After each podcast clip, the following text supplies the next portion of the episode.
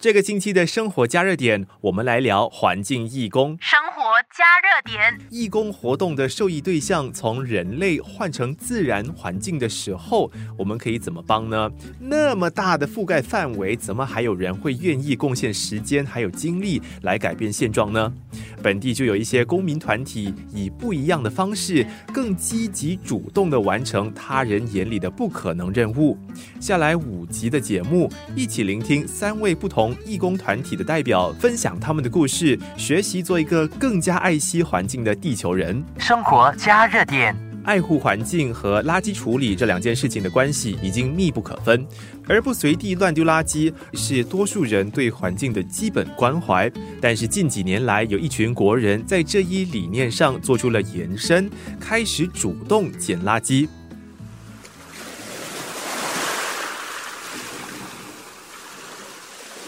I did it because I stayed near East Coast Park.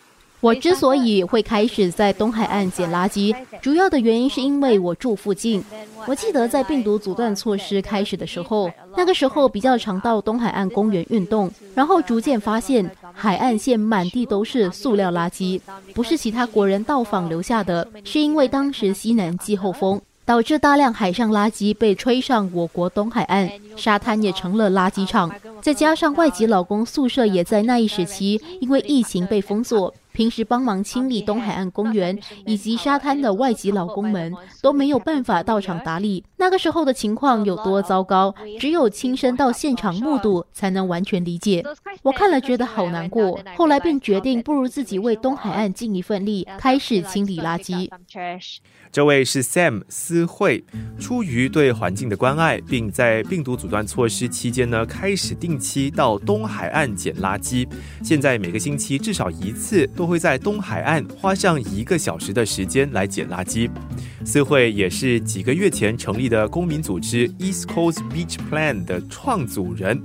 会说创组是因为这个群体的开始就是思慧，他通过设立简讯群组，对 Group Chat 来招募更多的义工帮手，和他一起清理东海岸。当然，我也有意识到新加坡也有其他的海滩或公园等自然景区也需要帮忙清理，会把组名定为 East Coast Beach Plan，纯粹是想让大家觉得捡垃圾也可以是件好玩的活动，不是我们印象中的乏味。开始的时候只有。我一个人，整个东海岸如果凭我一个人的力量来清理，真的实在太困难了。我于是决定把活动细节放上网，看有没有认识的朋友或家人肯加入行动。结果让我感到欣慰的是，真的还蛮多人愿意参加。但是防疫措施不让我们举办超过五人的聚会，所以我才决定在 Telegram 上设立群组。让有兴趣到东海岸清理垃圾的人自行组队到沙滩完成任务。五月成立至今，群组已经有超过两千五百人，算是个小社群了吧？大家也都继续每个周末动身到东海岸清理垃圾，也会在群组里分享东海岸的卫生状况等。不过，我们还是不断的跟组员们强调。到沙滩清理垃圾是个非常随性的活动，不要强迫自己得有义务性的完成。生活加热点。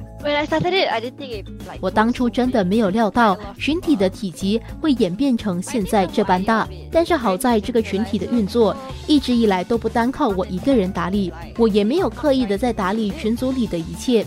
就让大家随意分享看法，以及如何更好的清理东海岸的点子。希望群体可以继续这般的自发性的成长。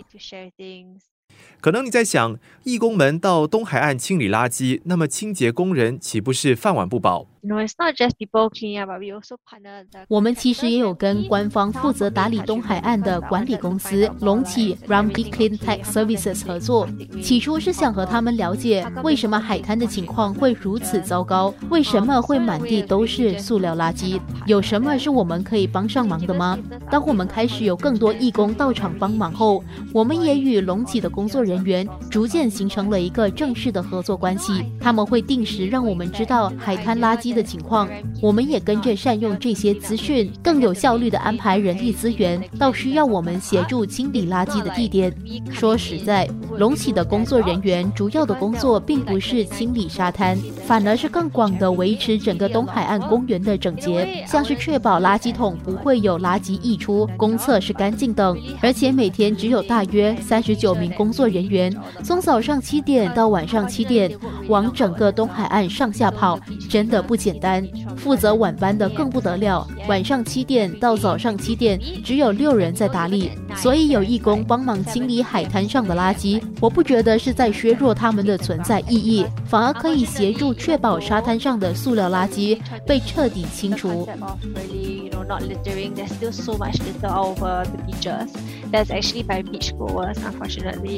生活加热点。对自己家园的环境负责，不分你我。这一理念是让这群环境义工不断回到东海岸尽己之力的原因之一，也让群组时刻都处于活跃状态。I think it's very nice. 其实群组里的大家给我很大的亲切感，虽然大多数都没有见过面，不过我们的互动就像一般老朋友一样。只要跟爱护环境或者清理东海岸的事情有关，我们真的能大聊特聊。像是谁在清理海滩的时候看到哪些奇怪的物品，怎么今天会有那么多水母被冲上岸，捡垃圾时得注意哪些带有危险性的垃圾等。当然，偶尔也会讨论一些比较沉重的环境课题，像是如果没有季节性的影响，我们还能怎么继续确保沙滩的整洁？所以，我觉得整个群体的存在，除了是提倡可延续性的绿色意识之外，更确切的是关注如何改善我国塑料垃圾的管理。生活加热点。除了 East Coast Beach Plan 这个刚成立不久的义工团体之外呢，本地也有其他成立时间更久、以不一样方式拯救环境的国人。下一集和你介绍专门拯救丑陋蔬菜水果的一群环境义工。